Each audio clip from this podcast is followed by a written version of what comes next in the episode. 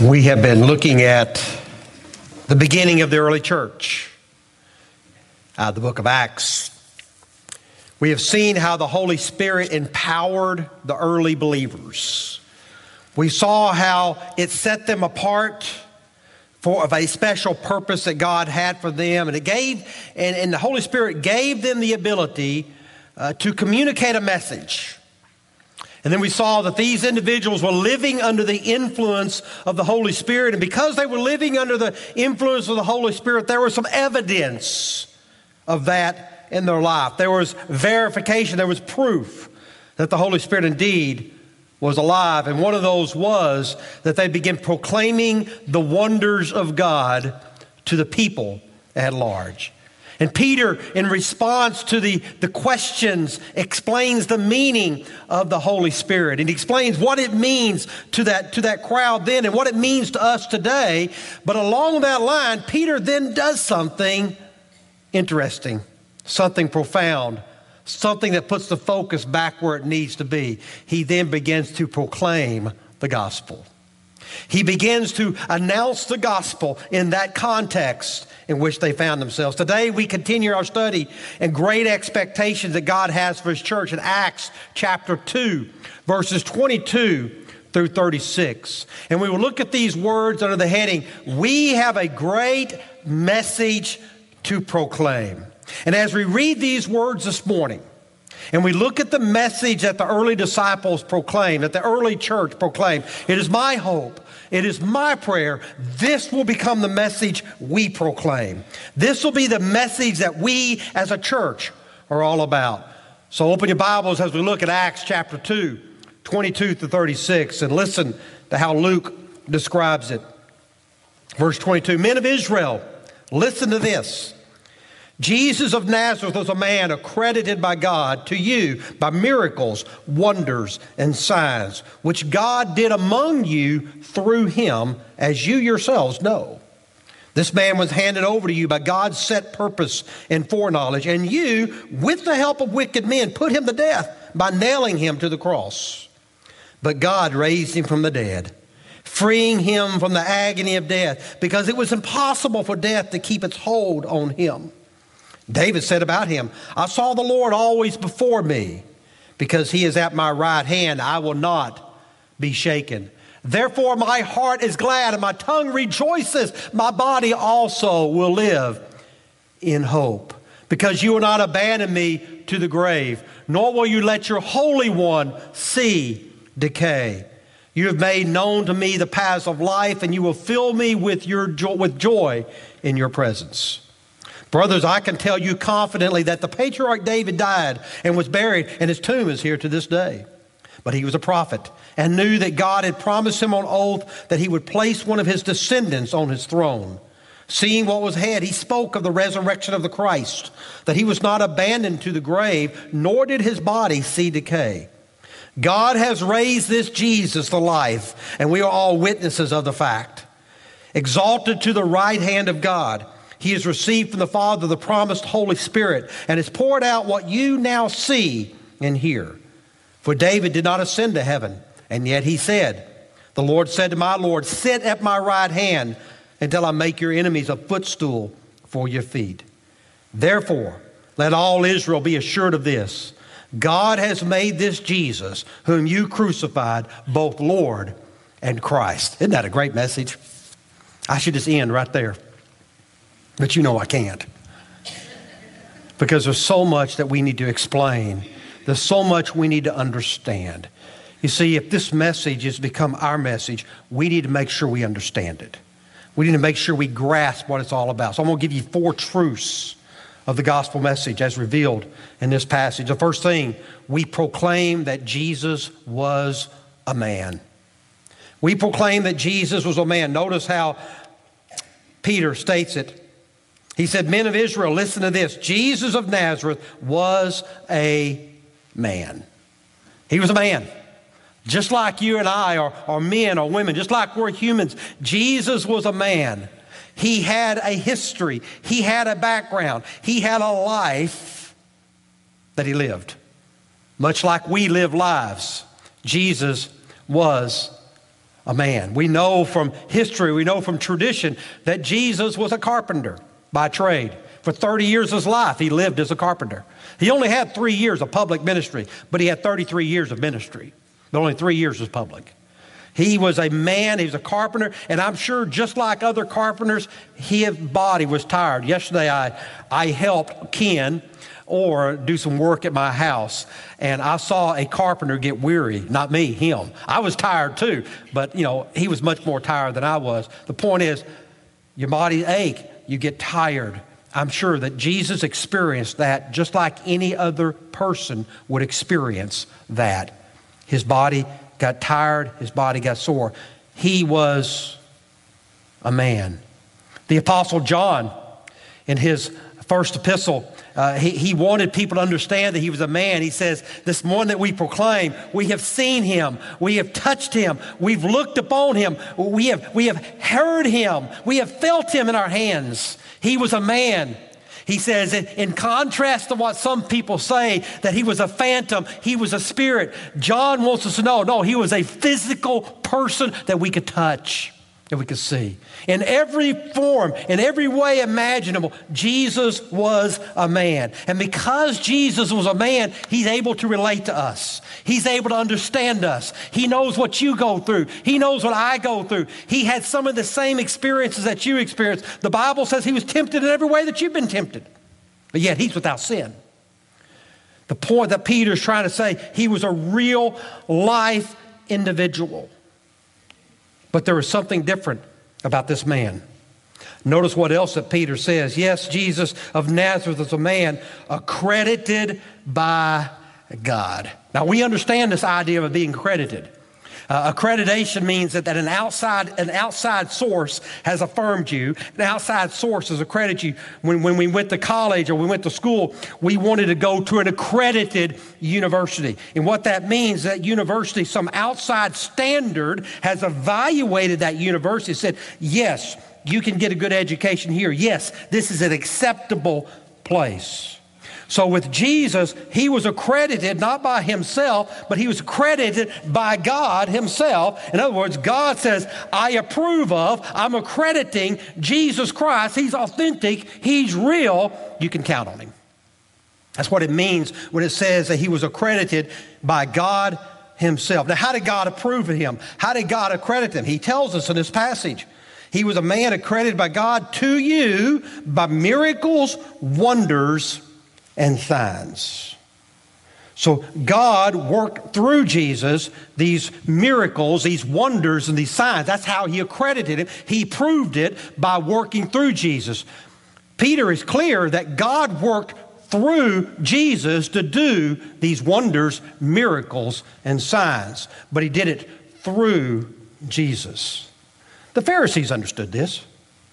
They, they knew that Jesus performed these miracles because God was working through him. When Nicodemus came to Jesus in the night, in John chapter 3, uh, he knew it. He understood it. Nicodemus said this to Jesus. He goes, Rabbi, we know you are a teacher who comes from God. For no one could perform the miraculous signs you are doing if God were not with him. Notice what Nicodemus says in that passage.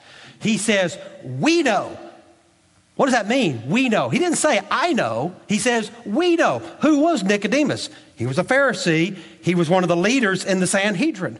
He's saying, we as a Sanhedrin, we as a body of religious believers, we know that you're accredited by God. We know that God sent you because nobody can do these things unless God's with him. They knew it, but they rejected him. They knew it, but they didn't accept him. They knew it, but they did not embrace him.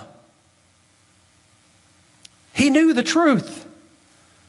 But the majority rejected him. The disciples all understood it. The disciples knew that Jesus was accredited by God.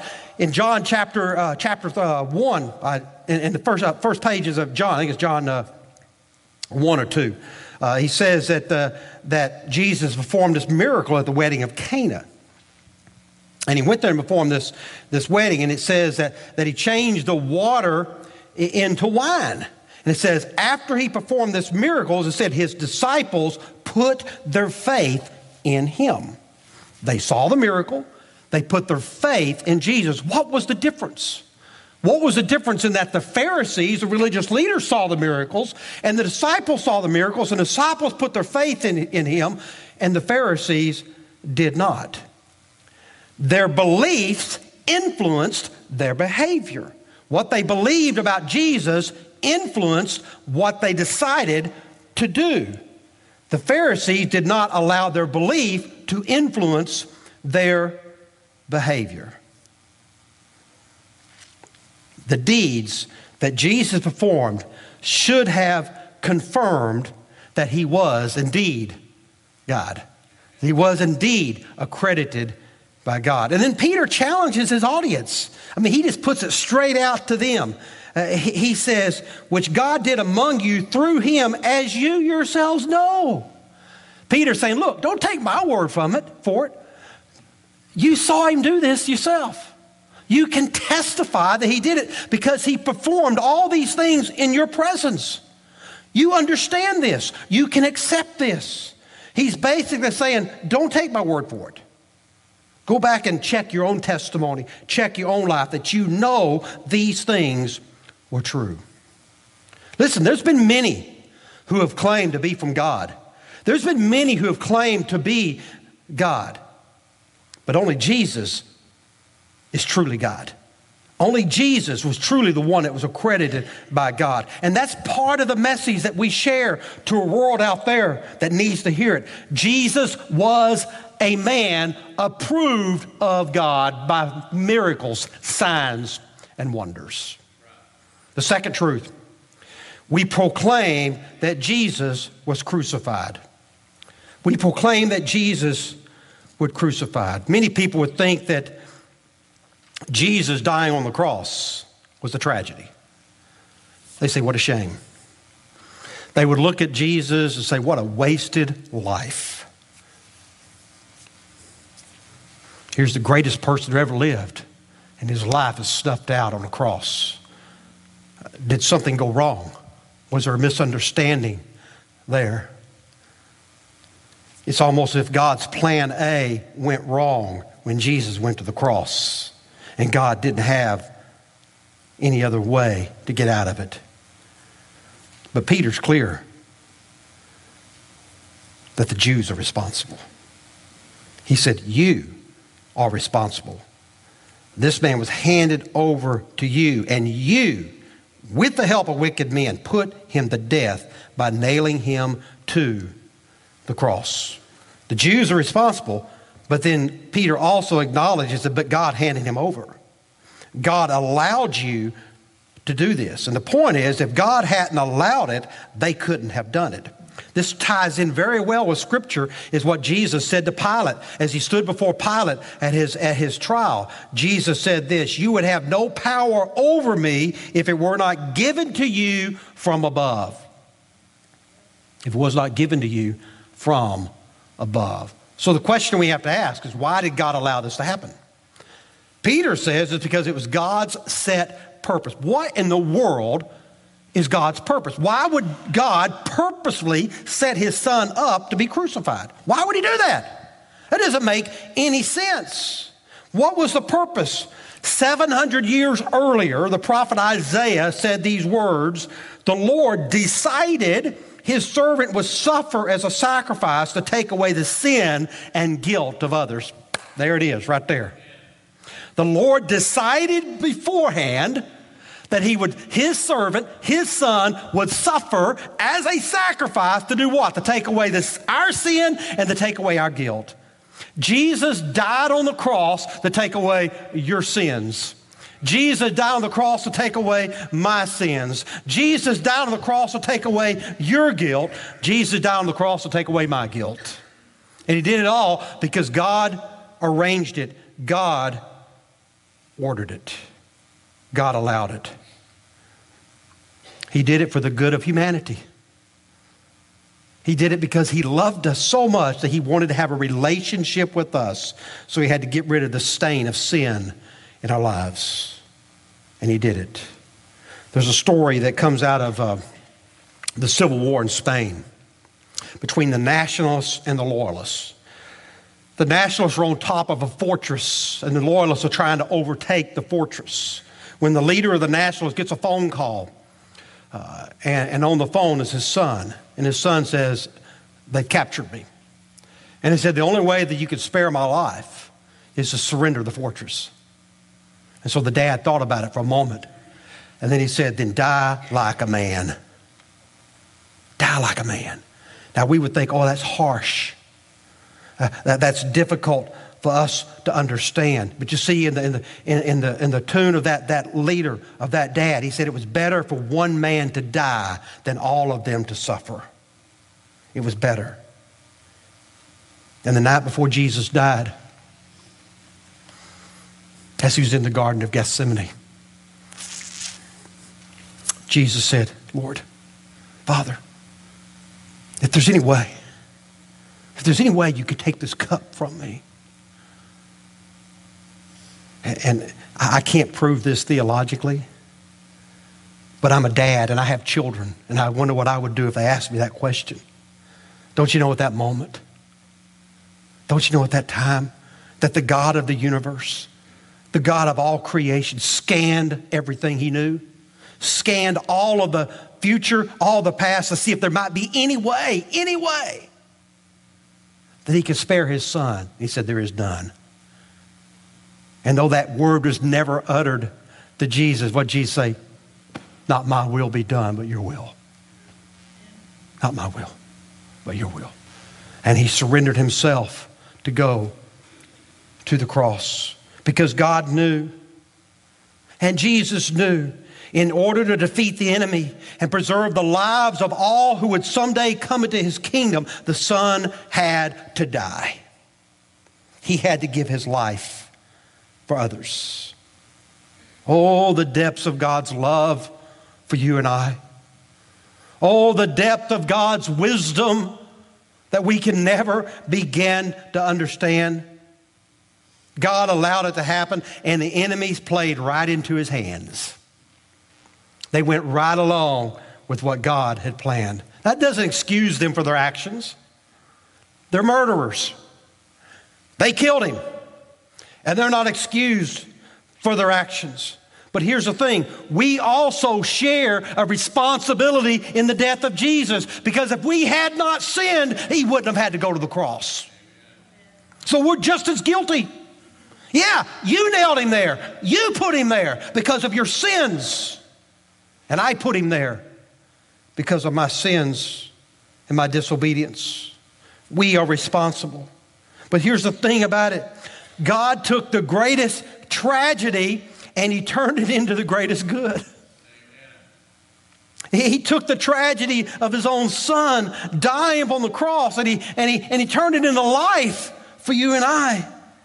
That's a supreme example of God's ability to take man's evil intentions and make them serve his purposes. Just think about this.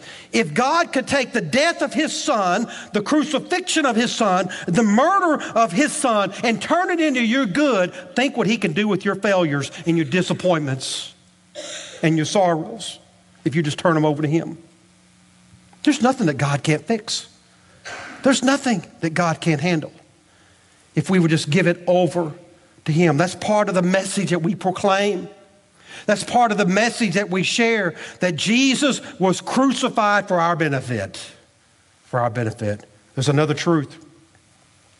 We proclaim that Jesus was raised from the dead. Look at verse 24. But, I love that. But God raised him from the dead, freeing him from the agony of death because it was impossible for death to keep its hold on him. The resurrection of Jesus Christ is the central foundational truth of Christianity. Listen, folks, without the resurrection, there is no Christianity. Without the resurrection, all it is is a bunch of do's and don'ts and rules and regulations, but there's no hope. We live our lives and then we die and we become worm food. But because of the resurrection of the dead, there's hope beyond the grave. There's hope beyond this life. It's the central tenet of the Christian faith. There can be little doubt that Jesus died. Listen, The Romans were skillful at murdering people. They were skilled at execution. They knew Jesus was dead. So there's none of this, oh, he just swooned on the cross. He passed out and fainted from loss of blood, and he was resuscitated later on. No, no, no, no. He died. He died on the cross.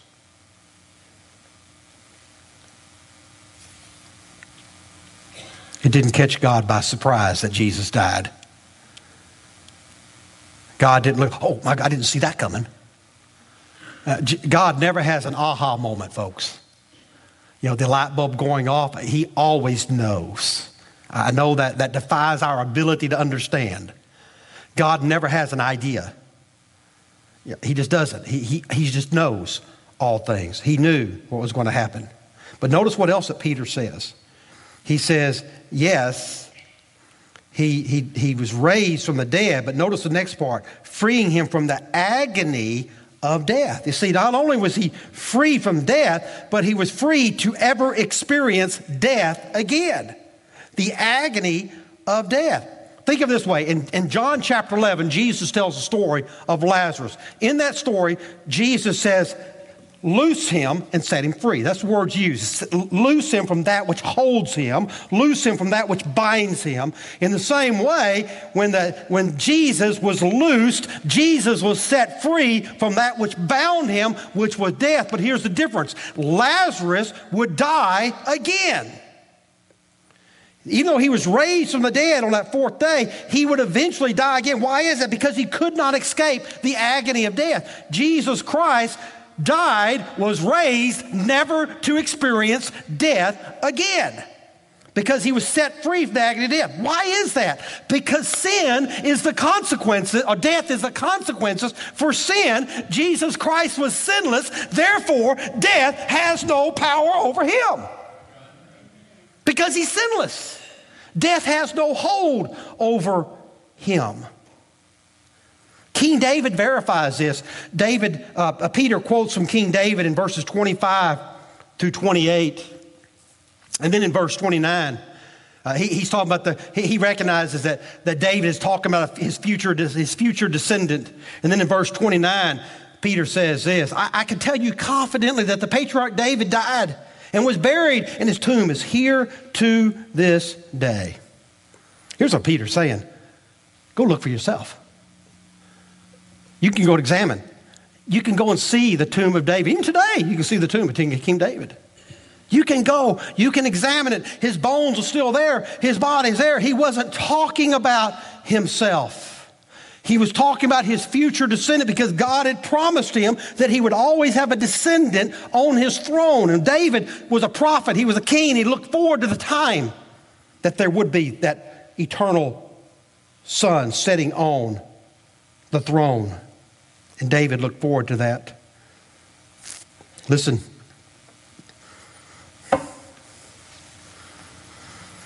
David is still in his tomb, as is every leader of any religion, any denomination. Buddha is still in the tomb. Confucius is still in the tomb. Muhammad is still in the tomb. And every other leader that you can think of, they are still in the tomb except for Jesus Christ. He's no longer there. He's been risen from the dead. Look at verse 32. God has raised this Jesus to life, and we are all witnesses of the fact. Circle that word fact. We are all witnesses of the fact. It's fact, folks. It's not fantasy. It's a miracle, not a myth. It's history, not a hoax. You build your life upon facts. You build your life upon, upon truth. That's part of the message that we share that Jesus was raised from the dead. He's raised from the dead. Fourth truth. We proclaim that Jesus was exalted. It's not enough to say that Jesus was a man, that Jesus was crucified, and that Jesus was raised from the dead. We also have to get the message that Jesus was exalted. Look at verse 33. Exalted to the right hand of God. Exalted to the right hand of God. That means the place of power. That means the place of authority. The right hand is always sim- symbolic, and I'm sorry, left handed people, but that's just symbolic speaking, okay? It, it, it's a way of expressing the place of power, the place of authority.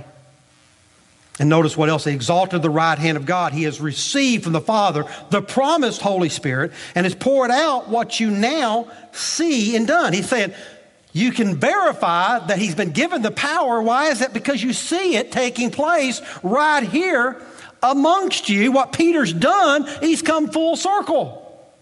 He said, He's ascended to the throne. He's exalted. God gave him the Holy Spirit. And then God, Jesus, poured out the Holy Spirit upon the believers, which you are experiencing this moment as the Holy Spirit reveals himself to you through this. It all began when Jesus went to heaven. Jesus said in the Great Commission, right before he gave the disciples that commission, he said, All authority in heaven and on earth has been given to me. And what they were seeing at that moment was God's authority coming, or Jesus' authority coming through the disciples in the power of the Holy Spirit. That's what they were experiencing. Why was the power given to Jesus? Why was it given? Look at verse 36. Therefore, let all Israel be assured of this God has made this Jesus, whom you crucified, both Lord and Christ. That's the reason he's been given. He is Lord God Almighty. When he uses that word Lord in the Bible, it is only used of God. Only used of God. And Peter's saying, This one whom you crucified, God has made Lord. He is the Lord. But he also not only say he's the Lord, he said he is the Christ. The Christ is the anointed one, the one who gives salvation. And we know from history, we know from tradition, we know from scripture that only God gives salvation. Therefore, Jesus is God. Because only God gives salvation. This is what he's saying in this passage. We need to understand that he didn't become the anointed one of God upon the cross. He always was the anointed one of God. But now that he's been risen, now that he's exalted, now we see him for what he really was. We understand clearly. It's what Peter's saying. That when you rejected Jesus, you actually rejected God. He said, This one that you rejected, he's actually God. What man intended for evil, God turned into good. Man tried to bring Christ down, God lifted him up. Man tried to humiliate him, God honored him. Man tried to execute him, God exalted him, which is part one of our vision statement. Exalt Christ. Exalt Christ. Exalt Christ. Lift up Jesus. And the Bible says if we'll exalt Christ and if we'll lift up Jesus, He'll do the rest. He'll do the rest. He'll draw the people to Himself if we exalt Christ. The very one whom the people crucified was made Lord. It was made Christ. Listen, folks, this is the message we are to proclaim to a world that desperately needs to hear it. Now, I love that song. I love to tell the story. Please do not think I'm berating the story. But I sit there and listen to the, the song. And it says that my theme in glory will be to tell the old, old story. Folks, it's too late in heaven to tell the story. The time to tell the story is now. Now. When you get to heaven, you don't have to tell the people in heaven about Jesus dying on the cross. They already know it. I love to tell the story. It will be my theme in glory. No. I love to tell the story. It's my theme for His glory. For His glory here on earth. On earth. That's the message we need to proclaim. And that's the message I just proclaimed to you. I just proclaimed the gospel message to you. Jesus Christ was a man accredited by God by miracles, signs, and wonders. But you crucified him. You put him on a cross. You're responsible because you rejected the very one whom God made the cornerstone of our faith. But God raised him from the dead that he would not suffer the agony of death any longer. But God raised him from the dead and he exalted him. He exalted him. He exalted him at his right hand and gave him authority and gave him power and gave him dominion over everything that exists. And he has the power to give you salvation if you will believe. Some of you today need to hear that message. Listen, you know why I know that? At six years old, I walked the aisle of a little old Baptist church to receive Jesus as Lord and Savior of my life. I was religious. I knew it. I became a leader in the church. I became a leader in, in, in, the youth group. Everybody looked at me. Preached my first sermon at 16 years old, and I was lost as a goose. But I've been raised in the church. I knew all the ins and outs. I knew the gospel story. It was my theme and glory. I knew it. I could rescue the perishing. I could care for the dying. And the whole time I was doing it, I was lost until 17 years old, I understood I needed Jesus Christ as Lord and Savior of my life. I repented of my sins and I turned to Jesus. Some of you need to do that today. You need to turn from your religion, turn from your, your, your rituals, turn from your, your rules and your regulations, and turn to Jesus. Do not count on church membership to put you on the roll in heaven. Don't count on it. Count on your relationship to Jesus Christ. That's the only way you're going to get to heaven. And listen, if there's any church out there teaching anything other than that, is it anathema to God and may they be cursed. Galatians chapter 1, verse 8. Not Bruce Worley. If anyone, if anyone ever stands in this pulpit and preaches a gospel other than the gospel I just shared, let them be cursed by God. Some of you. It would do me no greater pleasure than to see you this morning accept Jesus Christ as Lord and Savior of your life for the very first time. I don't care if you're nine or 90, it doesn't matter. Because they're all precious in His sight. Amen. What are you going to do? In a moment, we're going to have a time of invitation, a time for you to respond to what you've heard. Kip's going to come and lead us. I'm going to offer a prayer. Josh's going to come up. Marcy's going to be here. Just in case you want to talk, just in case you want to pray, just in case you want to receive Jesus, maybe be a part of this fellowship. Would you stand with me? Father, we come before you this morning. Thank you for this opportunity you've given to us to worship you. Father, to exalt Christ above all things. Father, we have done our best this morning to try to proclaim this message.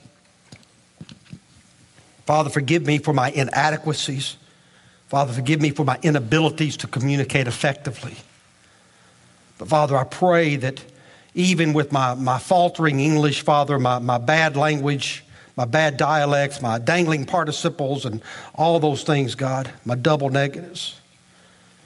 God, even though I butcher the English, that Father, you could speak through me to communicate your message to people.